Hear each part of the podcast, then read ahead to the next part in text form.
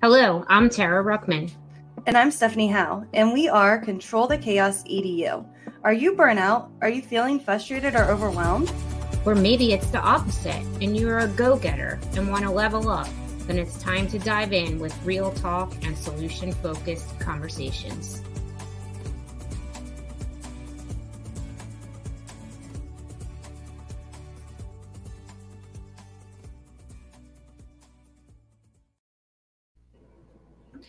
Good morning. We're here today and we are going to be on part one of roadmaps. So, before we get into part one, I just want to say something. I was thinking about this this morning. Yesterday, I was working with some teachers that were just a little bit overwhelmed by this school year. And I was thinking about, you know, we don't do this for money and I got my coffee cup out this morning and it says, I inspire for a living. And it just reminded me that remember when you're having those days where you're feeling overwhelmed and maybe nothing's going right, you have some behavior going on in the corner, maybe kids are unengaged. Uh, just find your why again why are you here? Why are you teaching? Why do you come to school to ev- every day? Because we know it's not the money because we're in education right? So you you started in this profession for a reason. So just remind yourself i inspire for a living. Every day day by day i'm changing lives. I'm making an impact on young people which eventually make an impact on the country that we live in so if you're feeling overwhelmed and you're trying to control the chaos every day in your classroom, just remember that you inspire for a living. And I just, sorry, I was completely off, off track this morning. That wasn't in the plan, but I needed to say that because I was looking at my coffee cup here before we got started in roadmaps, thinking about some of the teachers that I was working with yesterday that were feeling overwhelmed. So now, Stephanie, go roadmaps. Yeah, so we're going to be taking a journey today um, and exploring a different concept uh, that you might not have heard about, or maybe you have if you follow us um, before, because we are always tweeting about roadmaps because we see the benefit that these tools have. Um, so, this is a great opportunity to try right now. And yeah, we do know some of you are really overwhelmed, but also because of the relationships you've built throughout this school year sometimes trying a new strategy to add to your toolkit for next school year can be really beneficial because you are able to already know your students that you have this school year. And so, because of that, use this as an opportunity to try something new and see how it works. Uh, spring is really, really hard. And so, because of that, maybe you can use something and just try it and see how it goes. Um, and then you can adapt and make decisions about next school year. So it's always really good to try new strategies, I think, during the springtime because you have those current relationships you've made, um, those deposits with your students. And so you can try these different strategies and add them to your toolkit for next school year. So I love that you brought in deposits, by the way. yeah, we just wrote a blog about deposits and withdrawing. Uh, maybe we can add it to the show notes if you haven't if you haven't seen it, it's McGraw Hill blog, and it was a guest blog that we did, and it was so much fun to write. I love creative writing. Yeah, so we'll have to add that in. Um, so roadmaps. I first saw this idea on Twitter, and it was from Amanda Sandervalt, who is an amazing educator. So if you're not already following her, you should. And what she had was a Pear Deck roadmap. And I was like, what is this? So it was more for PD for teachers. So she was teaching teachers, and this was during the pandemic, um, how to use Pear Deck, but it was broken up by step by step by step. And so when I saw that idea, I was like, oh my gosh, this could help a lot of teachers, especially right now. Um, because we were hybrid learning, we were kind of transitioning back into uh, the classroom. So I tried this idea with Google Sites. I had a team of teachers that came to me and they wanted to make student portfolios or student showcases um, using Google Sites.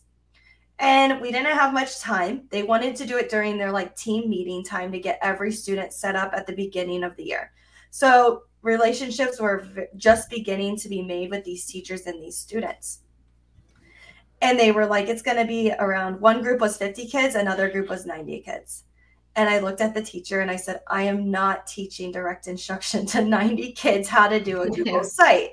Uh, I don't know if anyone has ever taught anything tech wise to multiple different people, uh, but you've got your experts. So we've got our kids that are able to click and they just click to figure out what it does. Those are like one of my favorite kids. and then you've got the kids that just sit there because they don't know, they're too afraid to click. and you have that in a PD too with teachers. Like you've got your teachers that are experts at tech and then the ones that are hesitant towards it. And so I told them, I was like, Do you care if I try something new? And they did not care because I was like, kids will not be able to rewind me. And if they do, I'm going to get annoyed and I'm going to say, like, why weren't you paying attention? Why were you not listening the first time I talked about that direction? Why were you back on step number one when we're on step number three? So I'm like, I know my personality and just how that would kind of roll out. So what I decided to do was to clone myself. And so to clone myself, I used video. And I used a video to create these bite-sized pieces of how to create a Google site.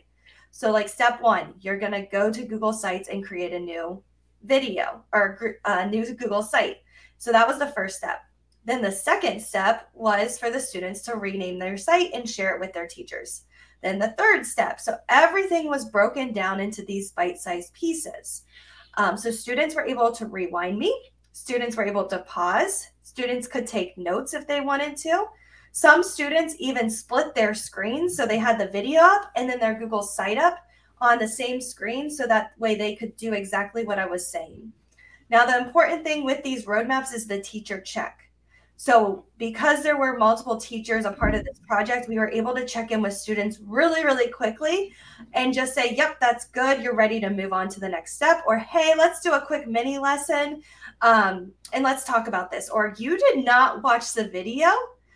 Go back and rewatch. And so, because of those high expectations at the beginning, the students were watching the videos. Um, and it was really cool experience because before I would have pulled my hair out wanting to teach students Google Sites. Like, yes, I want to teach them, but because everybody learns at a different speed, because these students have different prior knowledge coming into middle school about technology, because some teachers did use a lot of tech, other teachers did not. It allowed that like level playing field for them to kind of say, oh, I can skip this video. Like, I know how to do that. I need to watch this video maybe three times to make sure I understood those steps. I love that so much because you're really just chunking all of your instruction so that kids can go at the, the pace that they need to because we all know that everybody um, works at a different pace. And just so you know, I was that kid, the kid in the back that really didn't do anything when I was in tech. So that was me. Um, so this is ex- this is exciting, and we know that after Stephanie did that first time with roadmaps in her class, it really started taking off and integrating it in so many different ways. We have math that's using it with coordinate grids and statistics. We have science. We have social studies. I've seen multiple different ways in social studies that it's breaking down a concept or walking through the Constitution. We have ELA that's using it with like independent chapter books, and they're using it to break down the writing process, which is great. I mean, we use this with third graders, breaking down the writing process as like a level up when they were getting ready to take the third grade guarantee. So that has really supported those students breaking down the writing process. Um, we have Genius Hour that it's been. So we really have used roadmaps in every single content area so far. We have tech. Um, I have used it with special ed and extended standards. And when you have the extended standards in the state of Ohio, you have three different levels the ABC complexity. So thinking about where your students are at and doing those at the different complexities to really individualize your lessons has been really effective in um, a classroom that needs differentiated instruction and modified curriculum. So it's really our extensive ways to use these roadmaps. Yeah, and I've even seen teachers to differentiate send different roadmaps out to their students.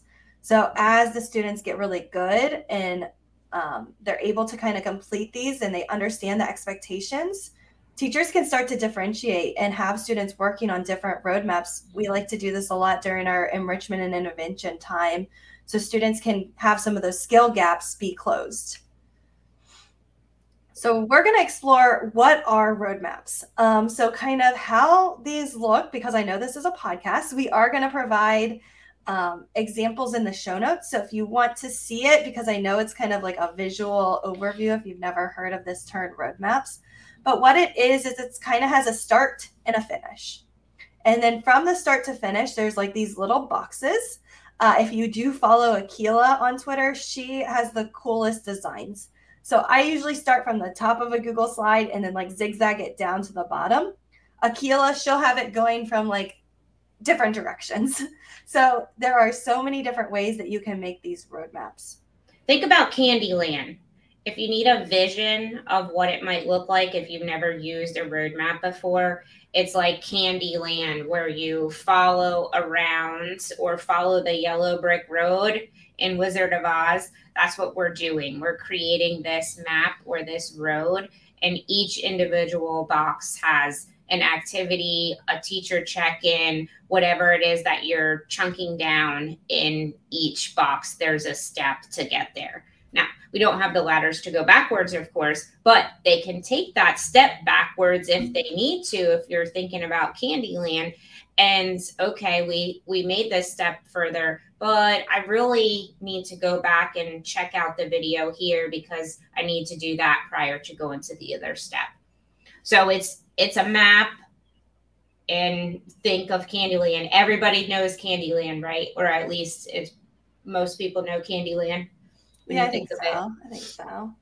All right. So the first thing you want to do is focus on your topic. What are your standards? So that is like the first thing when it comes to roadmaps that you you need to focus on. That should be your focus for everything you do. It shouldn't be about the tech tool or the activities, but what are you trying to teach? What are you trying to get across? So it could be fractions. It could be um, something like with a book or some type of skill where you're comparing different characters. So again, going back to those standards is your most um, important part when it comes to these roadmaps. So that way you're always staying on topic. Sometimes I'll see an idea on Twitter and I'm like, oh, that would be really cool, but it doesn't align with the standard. So in that case, I can't use that for this activity. So just be aware of that first. So let me ask you, Stephanie, when you're creating your roadmaps, because I know you do a lot of them, I've done just a couple. Um, so when you create the roadmaps, do you start with the end in mind and work backwards, breaking it down? Or do you start with the standard and work upwards? How, how, where does your brain go as you're creating these? Yeah, so it depends on who I'm working with sometimes because it depends on their brain too. You can go either way. Sometimes um, a teacher will have, hey, here's the end goal of what I want my kids to do. And then we back up and say, okay, well, what steps do they need to get there?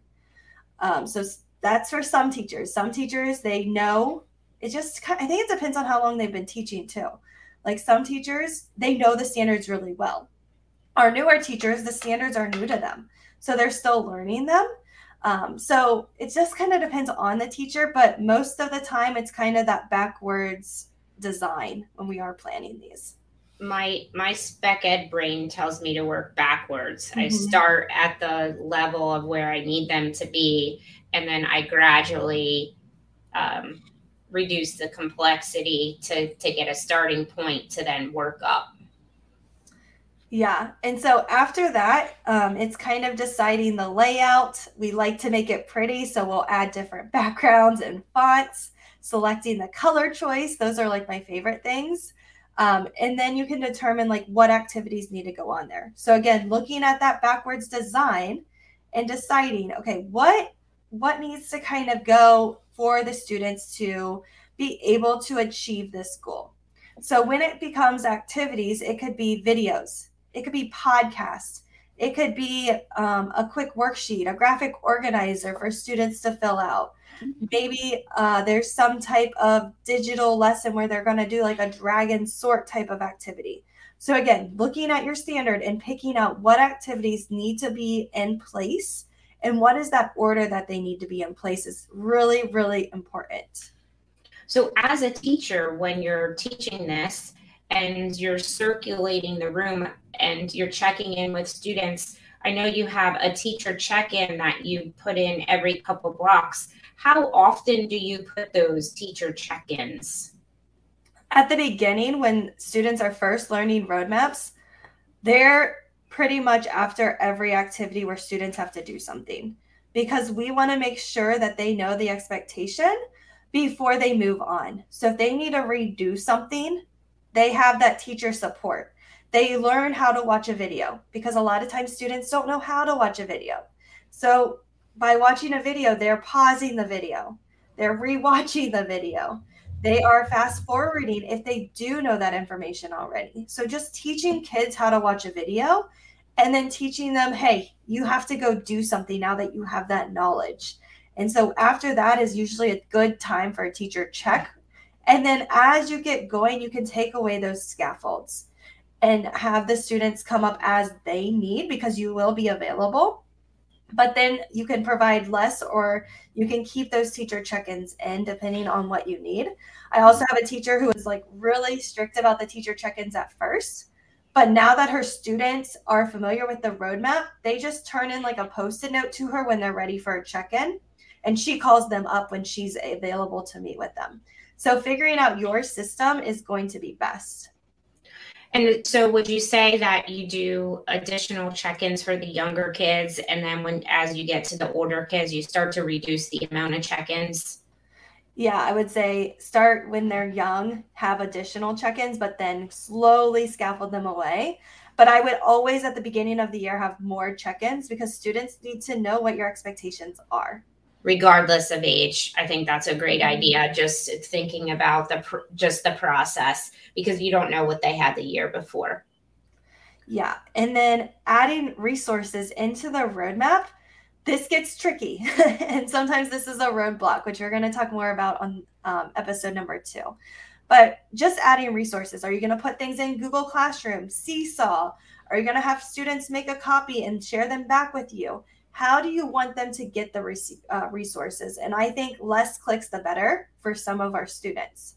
So, yeah, sometimes kids get overwhelmed by too too many clicks if you have to click to one site and then go to a second site and search for something that's that's a lot of steps and cognitive meta metacognition yeah and so with that i usually tell teachers put it in google classroom and then it's a lot more work, but it's going to save you time when you're with the kids. you will not have as many questions of where do I go? What do I click? Um, and you'll have that less of a headache. So in Google Classroom, you can link things and then you'll get that direct link and then add that link to the roadmap. So when kids click it, it takes them directly to the assignment in Google Classroom. So that's just really important to think about. Also, you want to make sure sure everything's accessible. Can students use read and write to access things? Can they turn on the closed captions on the videos? Um, do the links all work? Can they read the font? Or did you pick something that's cursive when your students don't know cursive? So, really thinking about that accessibility piece is important as well so many important points that you just made because honestly i didn't even think about the closed captions. Like that's a that's a huge one making sure students so thinking about all of that summarize putting all those things together now we're getting into not just the learning piece of the content but we're also getting into the executive functioning skills that it takes students to navigate these roadmaps and what executive functioning skills are involved. When I'm thinking about this, you know, the first thing that comes to mind is time management because we're all self paced and we're going at our own level and checking in at different times. So that time management piece is so important for kiddos because if they get off task and they're they're moving at a faster pace or a slower pace, this might cause them to manage their time differently as they're navigating through a, a roadmap. Those teacher check ins is you know that goal setting and making sure that we have those emotion regulations right making sure that we're not getting frustrated with the tasks or overwhelmed or um, maybe we are stressed because we had that piece that they did right before was difficult information for them. There's so many pieces that you want to make sure and it's not just about the content but when you do that check in. Where are you? Do you need help? What's your goals for this this piece of content that you're learning from so what else are you thinking that you have seen stephanie when we're talking about those executive functioning skills? That was just a couple that i named. I know there's so many. Yeah i think just modeling for kids how you can break task into smaller parts as well just helps them with planning and prioritizing. They're able to kind of see that work being done. And then having just the roadmap, it's organized. The kids love to cross off and use like the shape tool to pick X's or smiley faces or hearts to show, like, hey, I'm done with that activity and I can move on. Um, so they like that piece as well. I love that too because when I make a list, I love to check things off. Doesn't it feel good? like when you're checking things off. So I can imagine, you know, if as a student, when you're sitting in a roadmap and you start to go through each of the steps and you start to put your check mark on it or your X or whatever tool that you're using to mark off that you're done, and you start to see gradually all those things being completed, that feels good. That's that's like a feeling of success for kiddos. Mm-hmm. What about the the attention piece? One more question. Sorry, I didn't mean to interrupt you. But the attention piece, how are you sustaining the students' attention? I know that's a big executive functioning skill here. How do you sustain their attention when they're going through a roadmap? Because we know that um, right now, currently, our kids coming back off of a time that we've been virtual instruction their sustained attention is not where it was prior to when they left. Yeah, so attention, that's always a fun one because I think when we're doing direct instruction, you see it, but you you're able to ignore it. With a roadmap, you're not able to ignore it as a teacher. You have to address it. Um, so the way I've seen it is the smaller chunks of activities. Um, using video instructions can help because usually it's like a two minute video is what I try to do. And I don't try to go over five minutes. So that way the kids know, hey, I can get through this quick video. And it's kind of like tricking their mind like, here's a video. Oh, here's another video, but it's only two minutes. So really they've watched 12 maybe minutes of video within that class period with the activities. But it's kind of tricking their mind because I know with me too, I'll be on YouTube and I'm like, oh, this video is just two minutes and then I watch it, and then I watch another video. So I feel like I've watched more. Um, using the checks can help. Also, because you're available as a teacher, you're not teaching direct instruction. This frees you up to do other things. I can call that student up and I can have a conversation with them. Hey, your goal is to get to step number three today. Your goal is to get here and set those goals with those students to help with their attention can really help as well too. Um, or if they're stuck, maybe, hey, you can have a break and you're allowed to do those different activities because they're not going to miss your instruction if they take a break. A lot of teachers are worried about that. Hey, you can go to the bathroom when I'm done teaching. I've heard that all of the time throughout my whole career. Well, with a roadmap, because you're not teaching in front of the class, students can get up and use the restroom. Students can get up and take a break, and then they can come right back to where they left off. Oh my gosh, I love that so much because we think about those squirrely kiddos that need that movement piece and really struggle to sit down. Like, I'm not going to stay in my seat for this 45 minute class period. So, having that self paced model and where those moments where they could get up at a check in and not interrupt the class and not interrupt the other students learning and not interrupt the teaching that's such a like bonus for using roadmaps. So exciting. Yeah, so let's just walk through an example just in case you need an example. There's some people that just need to see something live, and this will be in the show notes. So, writing an email is a skill that everybody needs to know. So, we're going to kind of go there so it's familiar and it's not like subject based. So, the end goal with writing an email would be I want my students to send an email. Okay, that's kind of like my end goal with this activity. The first thing is I always like to do an overview video. That way the kids understand how to get material, how the roadmap's set up. Um, I typically take that scaffold away after they get really good at understanding how roadmaps work. So sometimes though I'll keep it on there because I want to like introduce the topic and my like learning intention intentions for the lesson. So it kind of depends on the topic for that one. So students are going to just have a quick overview. Our goal today is to send the email. Then I walk through how to open an email. They have to have a teacher check. You can decide if you want to do a teacher check there. Uh, this might be for like third grade, we'll say. So I want to make sure they got to the right website. did they get to Gmail?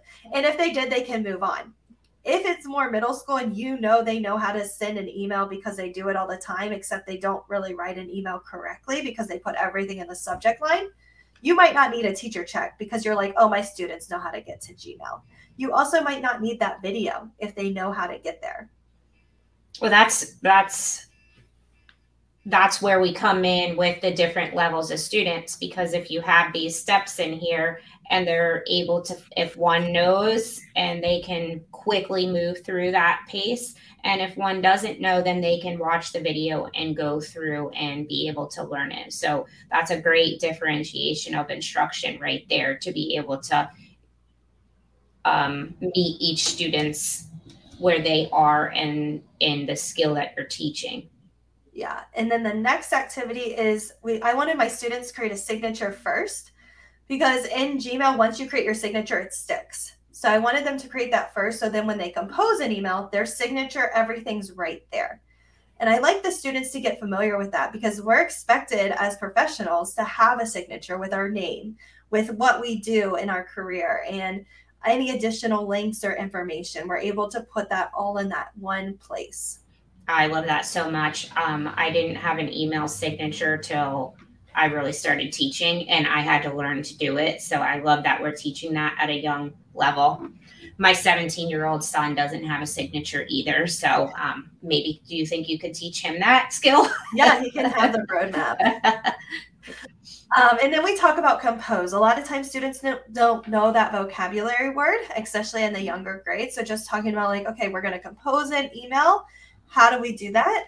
And then we go into who are we emailing? Who is our audience? Because if I'm emailing Tara, I might be able to add some Bitmojis. I might be able to add some emojis. But if I'm emailing our superintendent, probably don't want to add a smiley face in that email. Uh, so walking through like who is the person that we're emailing, that's what goes in that uh, area two area, and then focusing on like how am I going to address them. And then the next thing is like, what is the email about? So this is where the kids make a lot of mistakes. Your subject is not the email. and so we talk about that, like how you cannot put every email, everything goes there. It's like, what's the main gist? What's the main idea of this email? So you're working on ELA skills when you're writing an email, uh, really. Absolutely. But I'm thinking you're talking third grade, and I'm still thinking that I have like some seventh and eighth graders that could be using this roadmap right now. Yeah. Yeah. because we didn't have this roadmap when they were in third grade. For sure. For sure. Um, and so then I like to put a teacher check there because I know my students and their subjects. Because I know my students and I built that relationship up, I want to put a teacher check right after that part so that way I can say, okay, they they understand what a subject is now. and then your greeting, right? After you do your check-in, you have your greeting. Um, and again, right, the way I'm going to greet Stephanie is not going to be the way I'm going to greet my um, superintendent for using that same example. And then your message going into your body, what is it?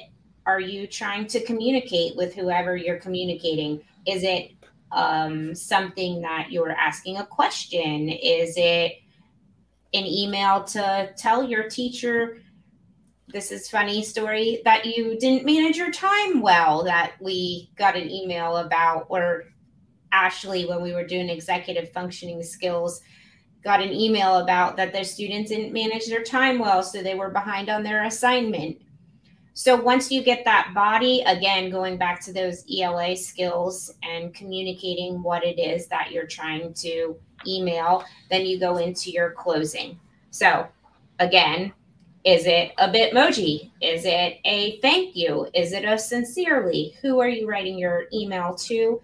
And if this is, we're thinking about third graders, they probably don't have all those thoughts, processes to be able to come up with four or five different end or closings that they might be doing, thinking about who they're sending it to. But this is where you can start building those skills here when you start thinking about who the email is to and what is the appropriate greeting and what is the appropriate closing to the email. And then proofread and review checklist. I love that you have this in here because has anybody ever sent an email and then seen that little undo box in the corner really quickly and like, oh, I missed it because I didn't read it over? I feel like I do that all the time where I'm sending an email and then click the undo before it gets sent. So providing them and that practice of proofreading and reviewing their email early on is is huge because we all know if we're sending an email to somebody professional, we don't want to have a bunch of grammar and spelling mistakes and punctuation in it. So just as important to proofread and review an email as a step for sending an email as it would be for you to proofread an essay or a writing that you're working on in ELA. Yeah, and I love the checklist because it's a self check. So before the kids hit send, their final assessment, where they're going to actually send this email that they've been building, um, I get to see did they do that checklist and they start to create that like self-awareness so this is a wonderful example and you're probably not in the springtime working on writing an email but this was kind of us going through and stephanie being able to share one of the examples of one of the roadmaps that she created just to kind of give you that visual of what it looks like and how to break it down. Whether you started at the overview and worked to your end goal, or you started at the send email and worked backwards of all the steps that you needed to take to teach a student how to send an email. This is a great example, Stephanie. Thanks for sharing. And of course, this is going to be in the show notes, and we'll be sharing out on Twitter and posting on Facebook and Instagram with a link so that you're able to find this example and create your own. Yeah, and so that was just part one. Roadmaps are a lot, but what we want you to do is take what you learned from part one and start creating. Think of a standard, think of something you want your students to walk away with um, for maybe next school year. Maybe it it might not be a content standard. Maybe it's something like an email template that your students have struggled with all year, and what's going to make them successful for that next grade level. So tune in next week for part two, where we're going to talk about the different roadblocks and how to break those down. Uh, so that way you're able to support your implementation. So again, this week we just want you to create. Don't implement it just yet because we're going to talk about some roadblocks that we have experienced some failures we have experienced and talking about implementation because I've seen teachers, I've implemented it wrong at first, and you learn. You learn from your mistakes, but I want you to learn from my mistakes. So come back next week to hear about part two.